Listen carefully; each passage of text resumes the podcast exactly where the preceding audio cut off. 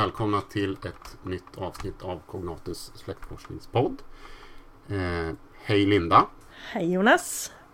Andra avsnittet nu. Eh, är du varm i kläderna? Ja, lite varm är det. Det har ju varit så varmt i sommar så att eh, absolut. Ja, det, lå det låter bra. Eh, vad har du haft för i sommar sen vi pratades vid sist? Jo, i sommar så har jag faktiskt haft eh, lite släktingar från Minnesota i USA på besök. Eh, de kom ursprungligen från Vinslöv när de utvandrade då på 1880-talet så att eh, jag tog med mig de här släktingarna. Den äldste han var 86 och den yngste var 19. De var sex stycken och eh, vi träffades först uppe i Stockholm och tittade runt där lite grann och sen kom de ner till Skåne. Så en dag åkte vi till Vinslöv och tittade på kyrkan och tittade på lite gravstenar och så hade jag kontaktat hembygdsföreningen i förväg. Så att de var där och tog emot oss och visade oss runt och berättade om bygden. Så det var jätteuppskattat. Och sen dag två så åkte vi till Kågeröd där den också, här också hade släkt och tittade på gravstenar och kyrkan. Så det, det blev en sån här liten ena dagen för mannen i familjen och andra dagen för kvinnan i familjen då. Ja, spännande. Ja.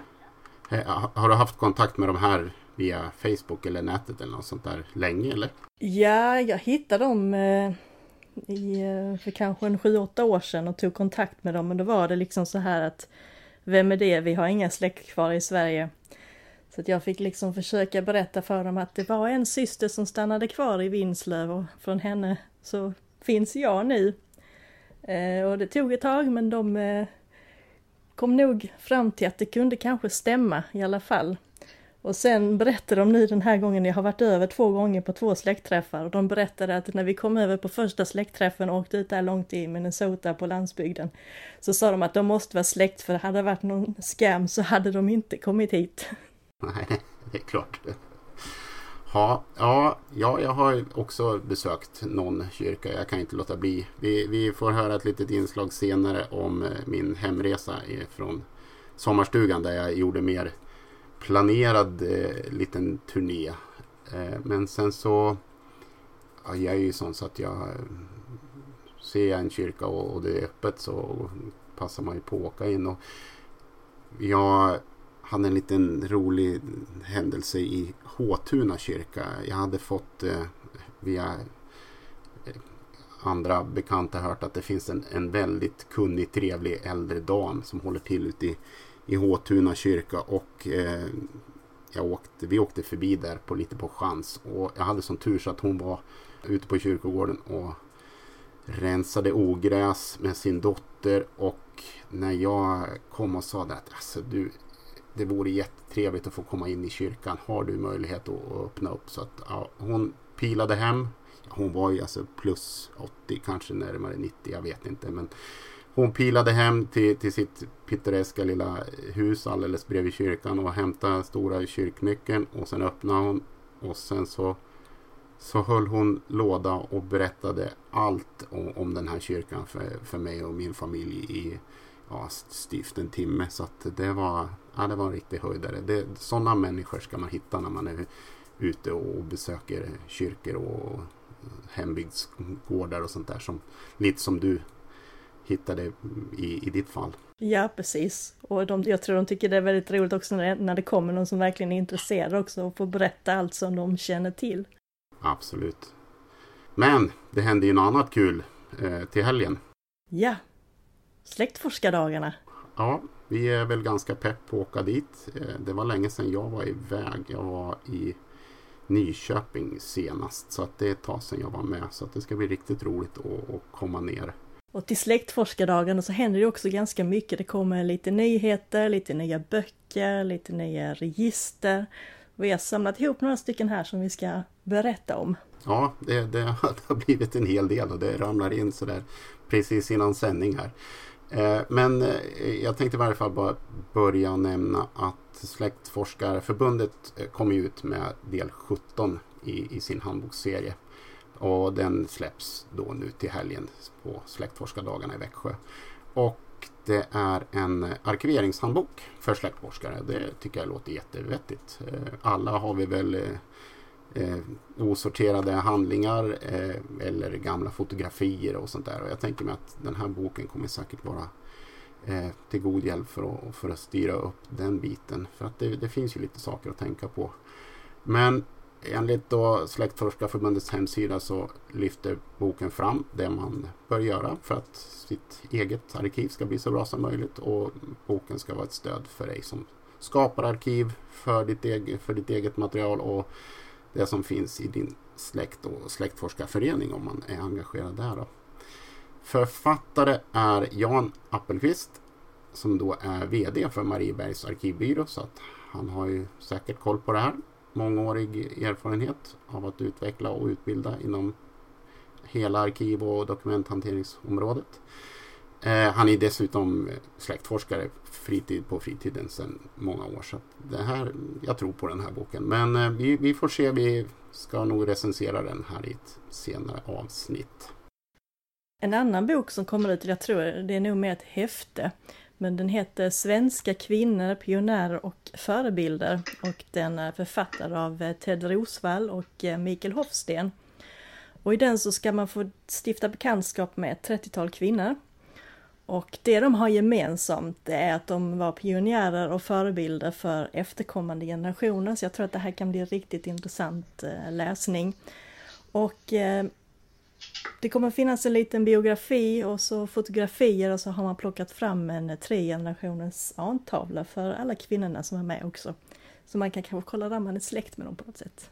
För egen del så har jag varit med och bidragit till att det just nu i dagarna eh, ligger hos tryckeriet ett eh, nytt nummer av Svensk genealogisk tidskrift som jag ju är engagerad i. Vi kommer att ha med ett antal exemplar ner till släktforskardagarna men prenumeranterna kommer få sin skrift nu i dagarna eller kanske efter helgen. Den här gången så innehåller den tre artiklar. Eh, det handlar om fyra generationer Gummesson, en artikel av Björn Hagelin. Mm, det avhandlas en smedsläkt varg från Forsbacka i Dalsland och sen så kommer del två om Frunk. Så nu som soldatnamn i förra numret så var det eh, en artikel om Frunk som båtsnamn. Det är då Mikael Lundholm som har skrivit den.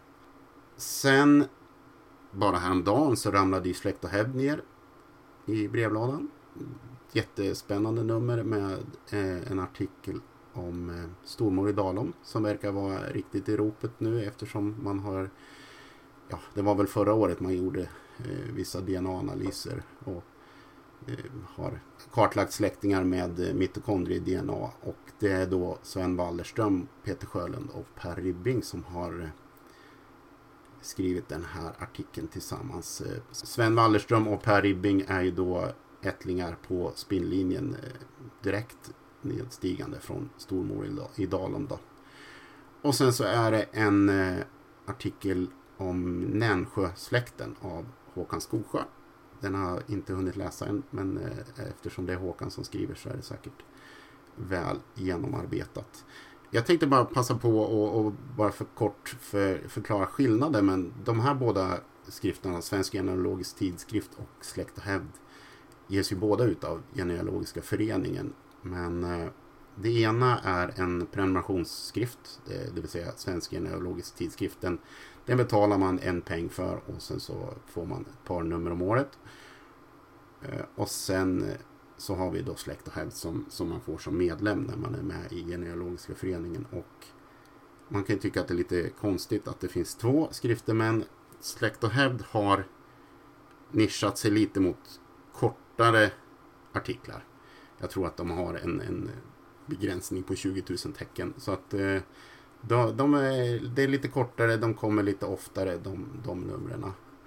Medan Svensk genealogisk tidskrift har eh, nischat sig då att man kan eh, som författare bre ut sig lite mer och, och göra ganska, ja, säga, lite tyngre, lite större artiklar.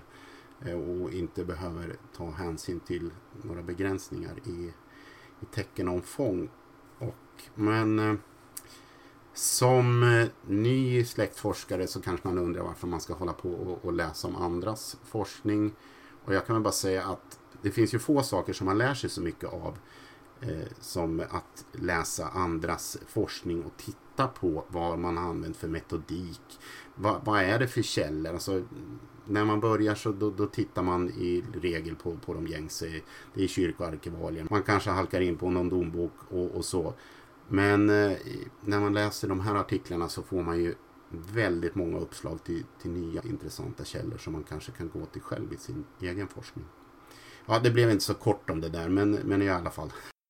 Om vi spinner vidare lite grann på DNA-spåret så har Anna Edin och Elisabeth Juhl Nordbo de har skrivit en bok till, de kom ut med en bok förra året och den boken som kommer ut i år den heter Mer genialiskt och eh, i den så har de intervjuat personer som delar med sig av upptäckter som man har gjort med hjälp av DNA. Till exempel att man kanske har hittat en ny farfar och liknande. Så det brukar vara väldigt intressanta historier man kan läsa där och bli inspirerad av. Sen så kommer vi in till, till rykande färska grejer. Bara häromdagen så, så dök det upp ett pressmeddelande från eh, Magnus Bäckmark eh, och Föreningen för Föreningen Svenska släktkalendern som eh, nu ger ut Svenska släktkalendern 2018. Den här boken innehåller då 32 släkter, över 400 artikelsidor och temat för en del av den här utgåvan är då politik. Ganska passande så här i valtider. Och i och med det så kommer man då hitta släkter med då bland annat Gunnar Heckscher, Gunnar Myrdal, Karin Söder, Bertil, Bertil Olin med, med flera. Men det är inte bara eh, släkter med politiker utan det är, eh, finns en hel del av eh, Bure-anknytning. Den stora Buresläkten redovisas inklusive kvinnor och män på manslinjer. Även sådana som inte bar namnet Bure och eh, fram till antagandet av det här fasta släktnamnen som de har sen. Men eh, den här boken kommer vi att titta närmare på i ett senare avsnitt av podden tror jag minsann. Och när man har eh, tröttnat på att läsa så kanske man vill chilla lite framför TVn. Och det kommer ju lite program med släktforskaranknytning nu i höst. Andra säsongen av Arvinge okänd, den har pågått för fullt. Eh, Katti Salström och Niklas Källner, de söker upp personer med rätt ett arv och en okänd familjehistoria. Och i första avsnittet så var Ted Rosvall med och hjälpte till med att hitta eh, personer i USA. Och eh, alla avsnitt plus avsnitten från förra säsongen finns att titta på SVT Play. Och sen snart drar Allt för Sverige igång, där vi har amerikanare som kommer hit för att söka sina svenska rötter och lära sig om svensk kultur under ledning av Anders Lundin.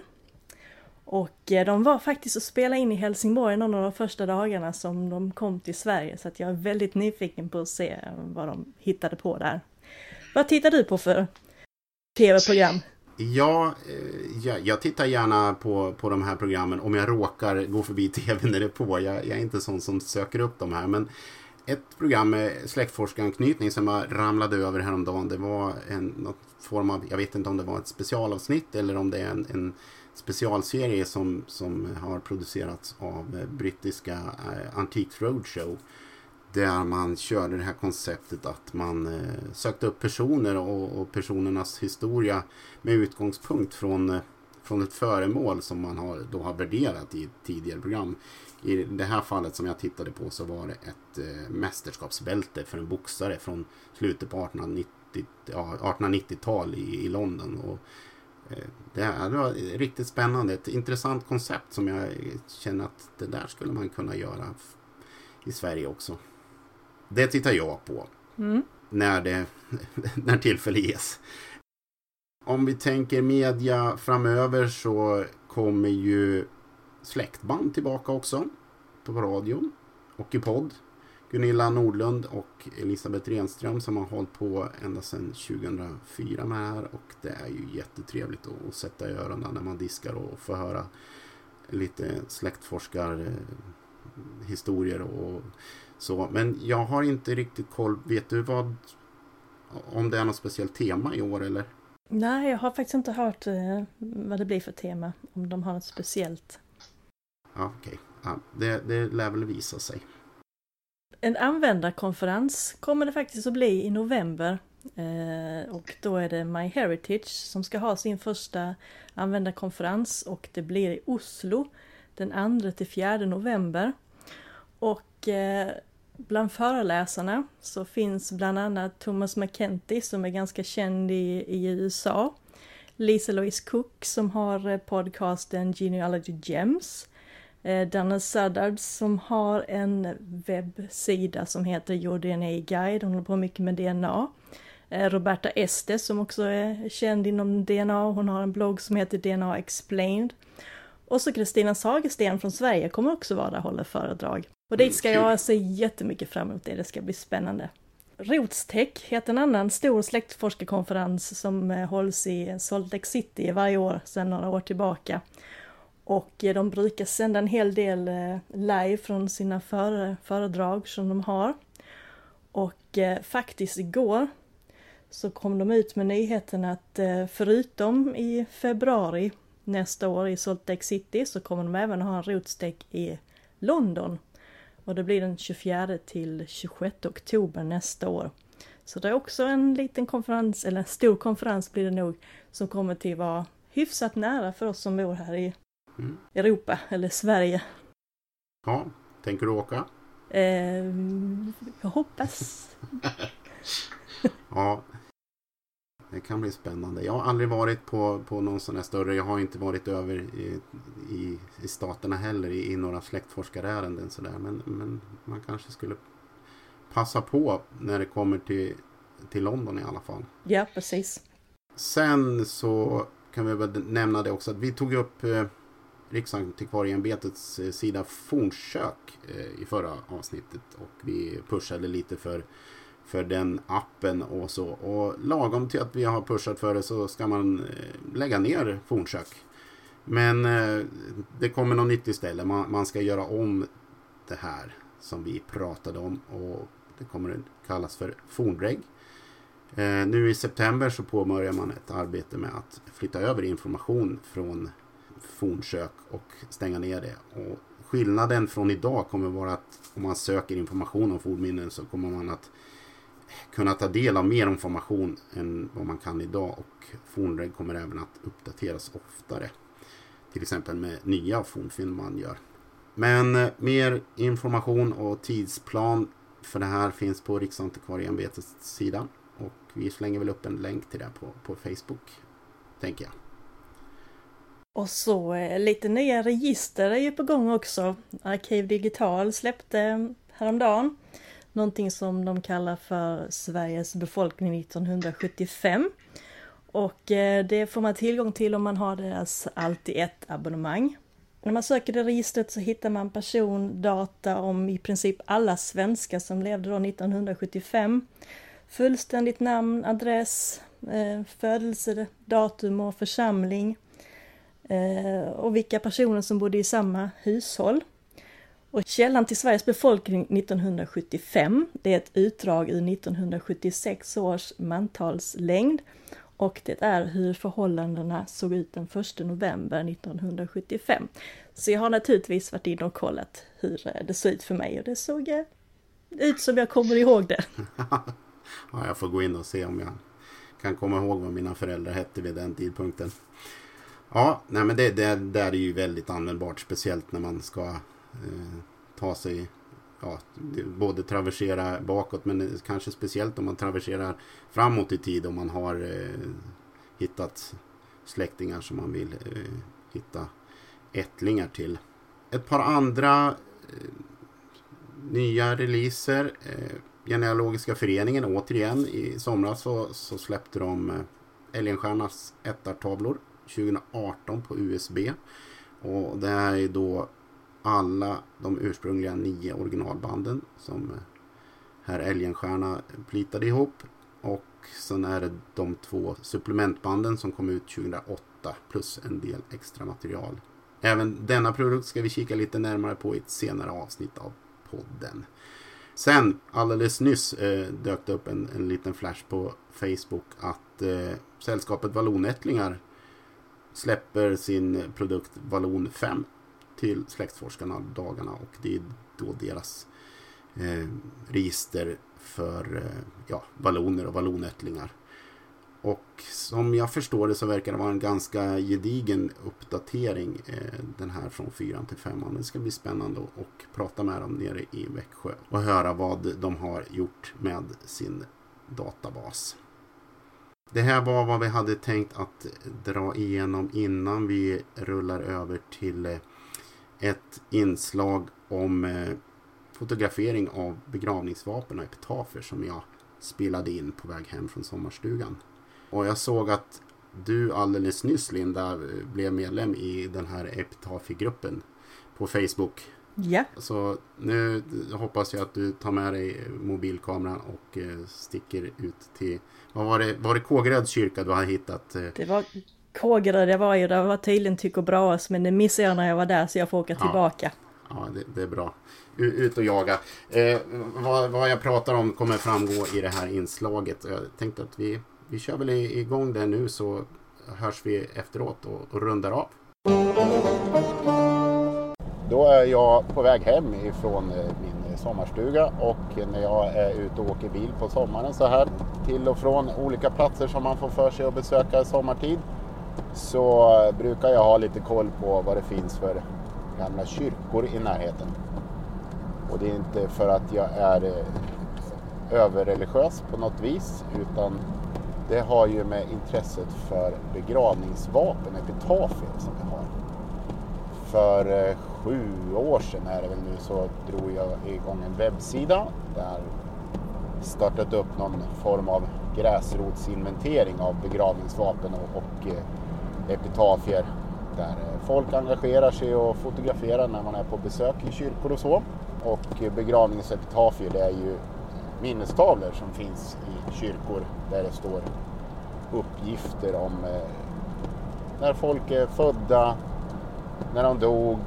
Ja, begravningsvapen är ju i, i regel då eh, ja, eller inte i regel, det handlar ju om adelspersoner så är det ju vackra sköldar, vapensköldar. Så att man får ett litet visst mått av heraldik på köpet. Epitafier, borgerliga epitafier eller prästers epitafier och sådär, de ser lite annorlunda ut men eh, där kan det finnas eh, avmålningar av personerna i fråga och så att eh, det här har jag försökt att få igång en inventering av för att det, det finns inte någon sådan utförd. Mer om den här inventeringen hittar man på min webbsida epitafier.se. Men som sagt nu är jag då ute och åker i norra Småland. Jag är, väl, jag är på väg mot eh, Östergötland. Eh, jag tänker åka förbi tre kyrkor som jag vet har eh, lite gamla begravningsvapen och epitafier i sig för att det har jag kollat upp i förväg. En jättebra källa för att kika på sånt är en webbsida som heter kyrkokartan.se.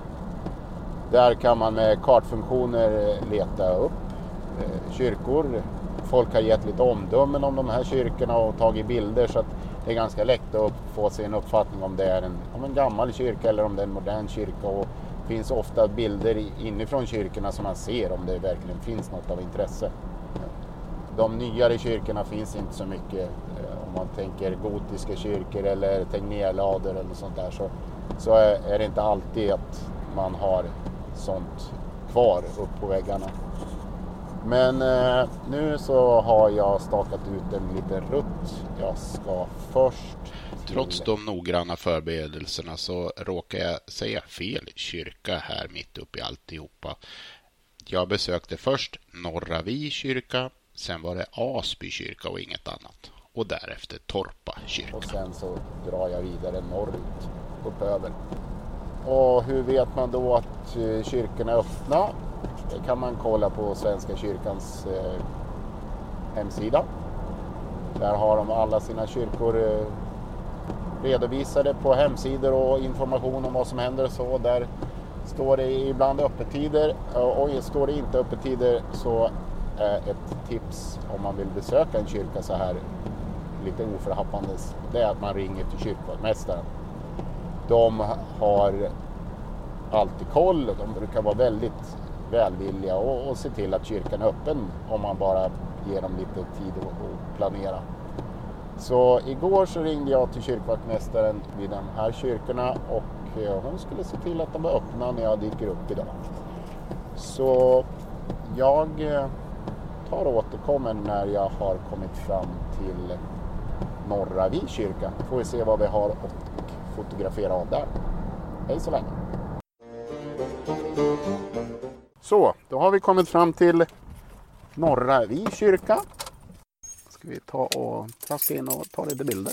Det är lite folk här.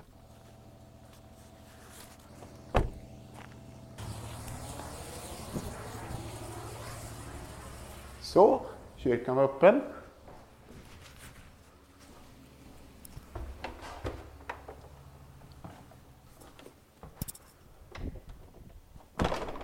Lugnt och stilla, en hel kyrksal för sig själv tror jag.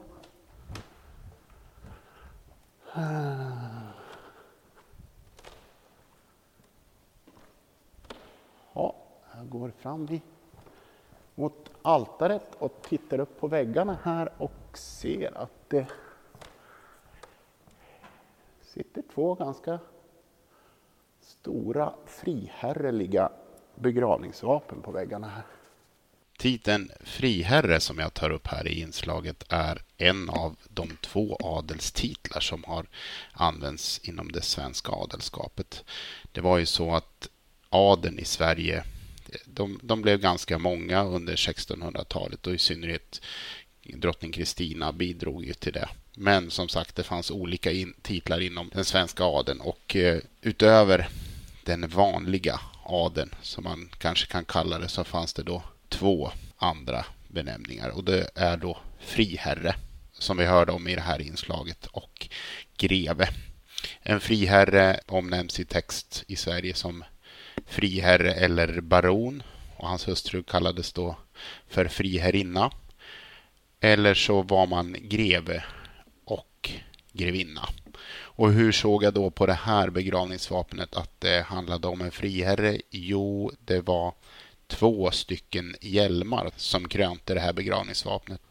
Någon som tillhörde den vanliga adeln hade en hjälm. Och var man då friherre så fanns det två hjälmar och var man greve så fanns det tre hjälmar. En annan sak man kan nämna kring de här adelstitlarna är också att när man läser dem i text från 1600 och 1700-tal så är det så att de här två ytterligare lite finare adelstitlarna då greve och friherre, de eh, titulerades som högvälborna. Till skillnad då från den vanliga adeln som var välboren.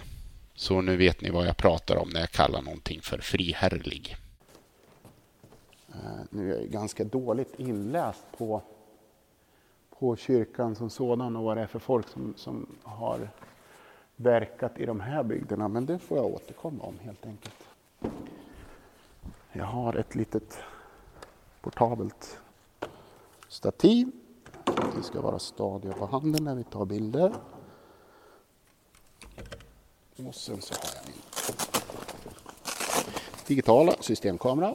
En är man runt och fotar sånt här så, så funkar det faktiskt riktigt bra med enbart en eh, en mobilkamera också.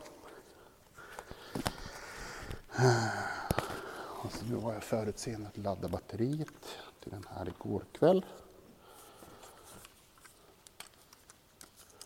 Och tillsammans med de här begravningsvapnen som sitter på väggen så är det även porträtt på folk.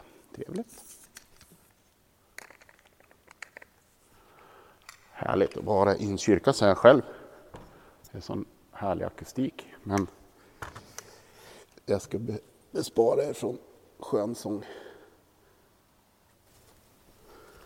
Ta lite foton på de här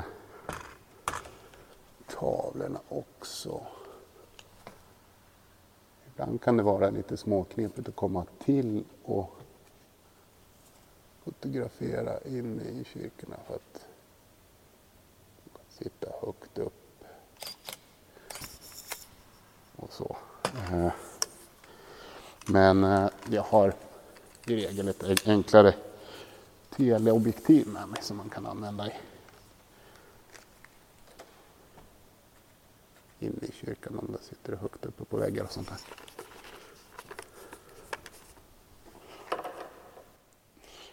En annan sak som jag är noga med när jag fotograferar sånt här det är att jag fotograferar eh, kartuschen, det vill säga textdelen på begravningsvapnet. Extra noga och i närbild så att det så att man eh, får med eh, så man får med all text för att det är ju visst eh, begravningsvapnen är ju vackra eh, som sådana men det är faktiskt i huvudsak informationen som står skriven i de här kartuscherna som är det som är mest intressant ur, ur ett släktforskarperspektiv. För att det händer att man hittar uppgifter sådär som inte är jättebra dokumenterat.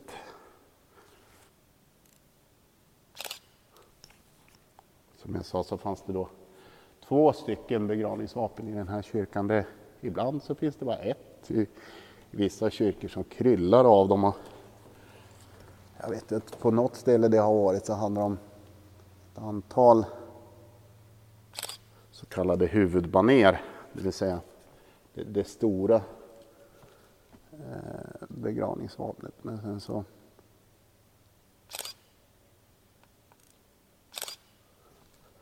Sen så finns det mindre vapensköldar också som hör till eh, de här baneren som kallas anvapen.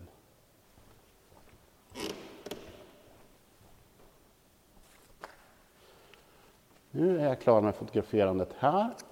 Nu tar vi och eh, drar vidare mot nästa kyrka.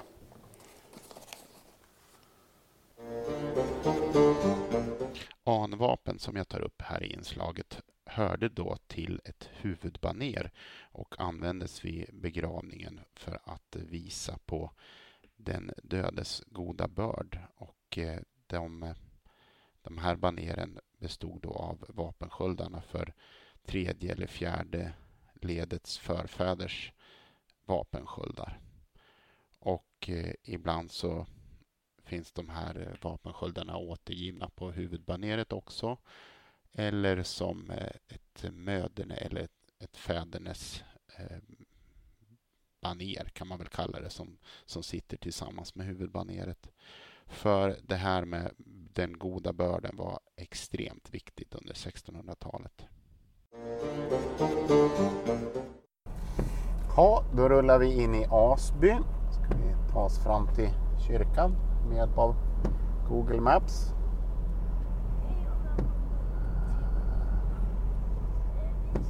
En fördel att kyrkor brukar ju faktiskt synas. Och en sak som är säker när man åker runt så här i, i, i Sverige och om man har för sig eller om man får för sig att besöka kyrkor så finns det ju gott om dem. finns ju nu har jag åkt eh, styvt 10 minuter sedan jag var i Norra Vi och så kommer jag hit. Nästa, nästa socken. Ja, här ska jag Svänga höger. Ska se, ser vi någon kyrka? Jajamän, där var den.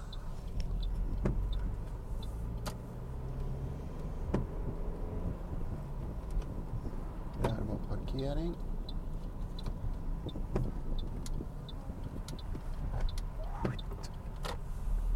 Får vi se om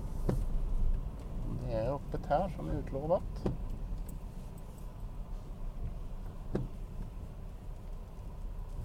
Ska du med in Julia? Nej. Hepp.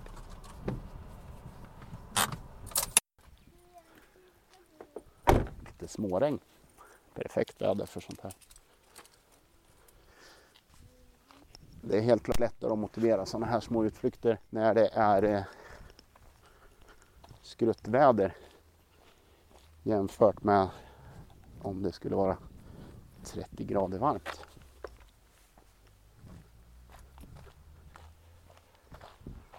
Ja, ett par dörrar. Vi provar den som vetter mot vägen här så får vi se om vi kommer in.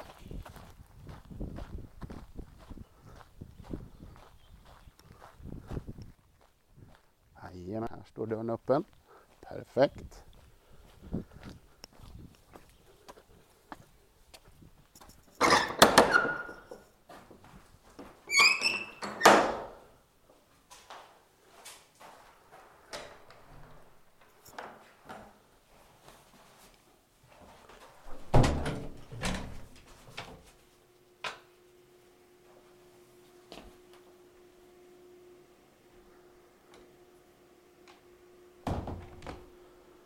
Så, ännu en kyrka.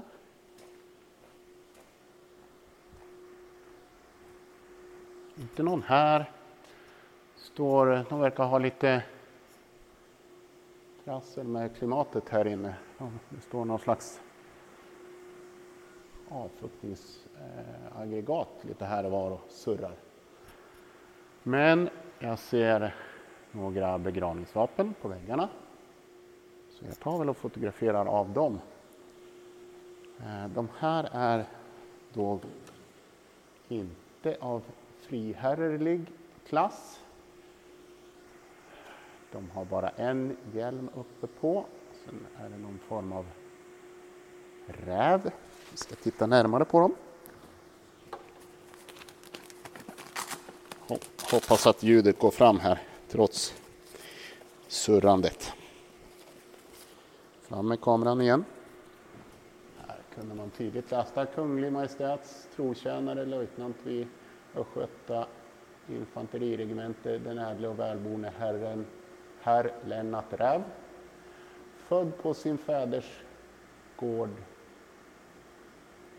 ja, sen ser jag inte riktigt vad det står, år 1667 blesserad, det vill säga skadad i slaget i Helsingborg den 28 februari 1710 död i sitt kvarter i Skåne, någonting härad, den 20 mars 1710.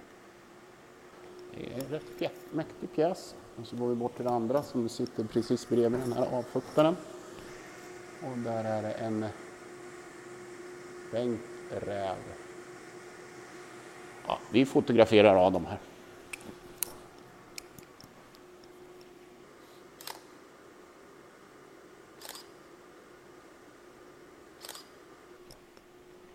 Så.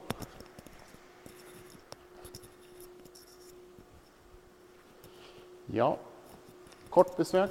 Vi drar vidare mot Torpa kyrka.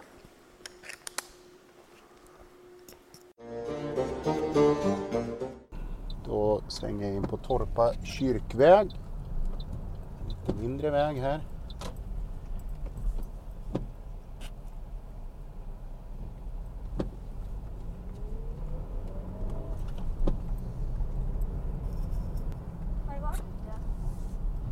Så, åkte igenom ett litet pittoreskt samhälle eller by eller vad man kan kalla. Nu rullar vi ner mot Torpa kyrka och det här måste ju vara någon prästgård. Väldigt vackert här. Gärdsgårdar och här är det till och med lite folk. Kyrkvaktmästarna är här och jobbar. Så parkerar vi här och har en liten fotosväng om här också. Sista för den här resan.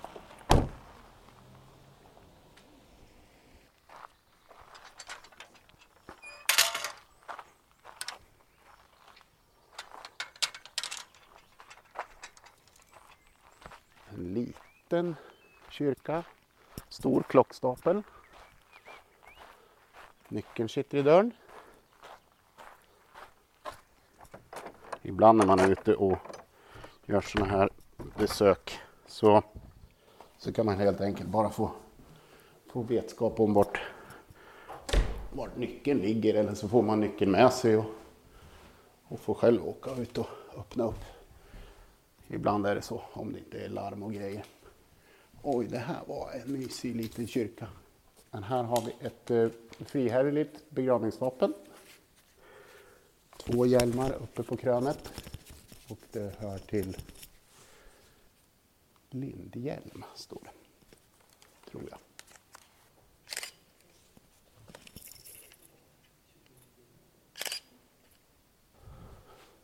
Så, om jag kikar i absiderna här så ser jag ett mindre begravningsvapen till. Två, tre små. Eh, som verkar höra till en och samma ett. Dålig belysning här, jag får gå fram och läsa. Här har vi några som hörde till släkten Fanehjelm. Peder Jönsson Fanehjelm och flera där till av den en och samma släkt. Ett, vi tar och fotograferar dem.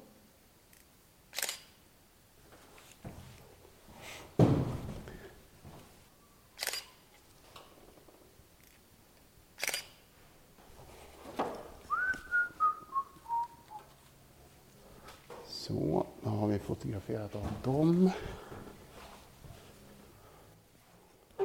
sitter ett litet, liten, liten vapensköld här på väggen. Skulle tippa att det är någonting som man har satt upp. Som man har satt upp i samband med att man har gett någon gåva till kyrkan.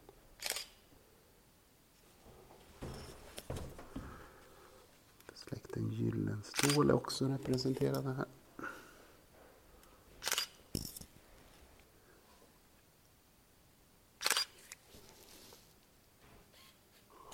Ja, då anser jag mig färdig med den här kyrkan. Här fanns det en hel del begravningsvapen. Eh, en, två, tre, fyra, fem, sex. Och så fotograferade jag två i de två tidiga kyrkorna. Så jag har fotograferat tio begravningsvapen. Tio stycken. Ja, hur många kan det finnas i Sverige? Hej då, tack så mycket.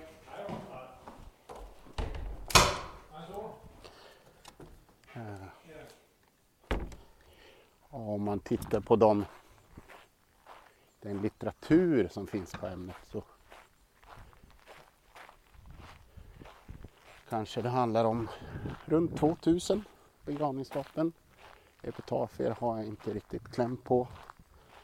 Förmodligen kanske färre.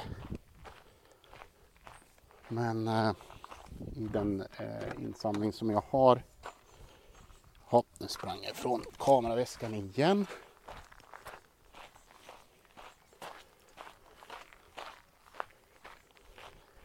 Ja, I den eh, insamling som, i den inventering som vi har gjort hittills så handlar det om kanske att vi har fått ihop mellan 500 och 1000.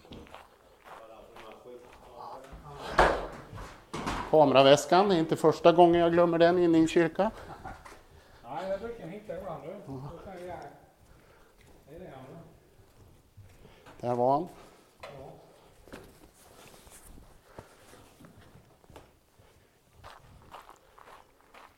Så. Så det är möjligt att, att inventeringen kanske, kanske börjar närma sig halvvägs. Det är givetvis så att det vore tacknämligt om om fler hade lust att hjälpa till då skulle det gå fortare om man täcker en större yta. Det finns en Facebookgrupp som heter eh, epitafier.se som man kan hitta via webbsidan epitafier.se där vi är lite folk som pratar, lägger upp bilder, frågar om, om saker och ting har blivit fotograferat eller inte. där man kan få hjälp, förslag. Ibland så är det inte helt lätt att veta vem ett begravningsvapen hör till. kan man föra en sån diskussion. Med mera, med mera. Så varför inte ta och eh, besöka webbsidan och varför inte också bli medlemmar i Facebookgruppen där vi pysslar med det här. Nu så har jag rivit av tre kyrkor det har tagit mig 45 minuter kanske. Dags för en välförtjänt lunch och sen så bär resan av norrut. Och vem vet, kanske springer på någon öppen kyrka eller eh, något annat sådär när man rastar. Eh, så här sommartid så finns det ju många så kallade vägkyrkor som håller öppet. Ser man ju de här gröngula skyltarna. Så Åker ni förbi stannar ni till Ser ni något intressant, ta en bild och skicka in den till mig. Eller lägg upp den i Facebookgruppen. Ja, nu har vi hört när Jonas var ute och fotograferade och eh, jag ska definitivt åka till Kågeröd och, och, och, ta de där bilderna och bidra till eh, Facebookgruppen och hemsidan. Det låter bra. Om man vill komma i kontakt med oss så mig kan man nå på jonas.cognatus.se Vill man så kan man kanske se mig på Släktforskardagarna. Jag har väl inga sådär typiska kännetecken mer att jag kanske går omkring med ett headset och en mobil också. Så ser ni mig och känner att ni vill eh, framföra något så kan man ju bara hugga tag i mig där nere på, på plats.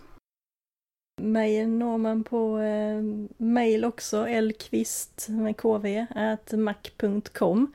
Eh, jag kommer också befinna mig på släktforskardagarna ganska mycket hos eh, Family Tree i deras monter, men jag kommer även att försöka mingla runt så mycket som jag kan. Jag ska försöka spela in, eh, göra lite inslag där nerifrån. Vi får se om vi, vi kan hitta på något tillsammans. Det ska bli riktigt mm. roligt att åka på släktforskardagar igen. Ja. Jag kommer säkert göra så att jag kommer twittra lite nerifrån släktforskardagarna och man hittar mig på Cognatuspodd med ett D. Om man vill följa mig på Twitter. Och jag finns på Linda Kvist med KV också på Twitter. Nu känner vi oss rätt nöjda för idag och sen så vilar vi upp oss inför helgen. Det gör vi. Så ses vi i Växjö och hoppas att vi får riktigt trevligt där nere. Eller uppe beroende på var man åker ifrån. Det är sant. Du, det gör vi. Tack för det här avsnittet. Ni har lyssnat på Cognatus släktforskningspodd. Jag heter Jonas Magnusson. Och jag heter Linda Kvist. Och vi hörs i nästa avsnitt. Thank you.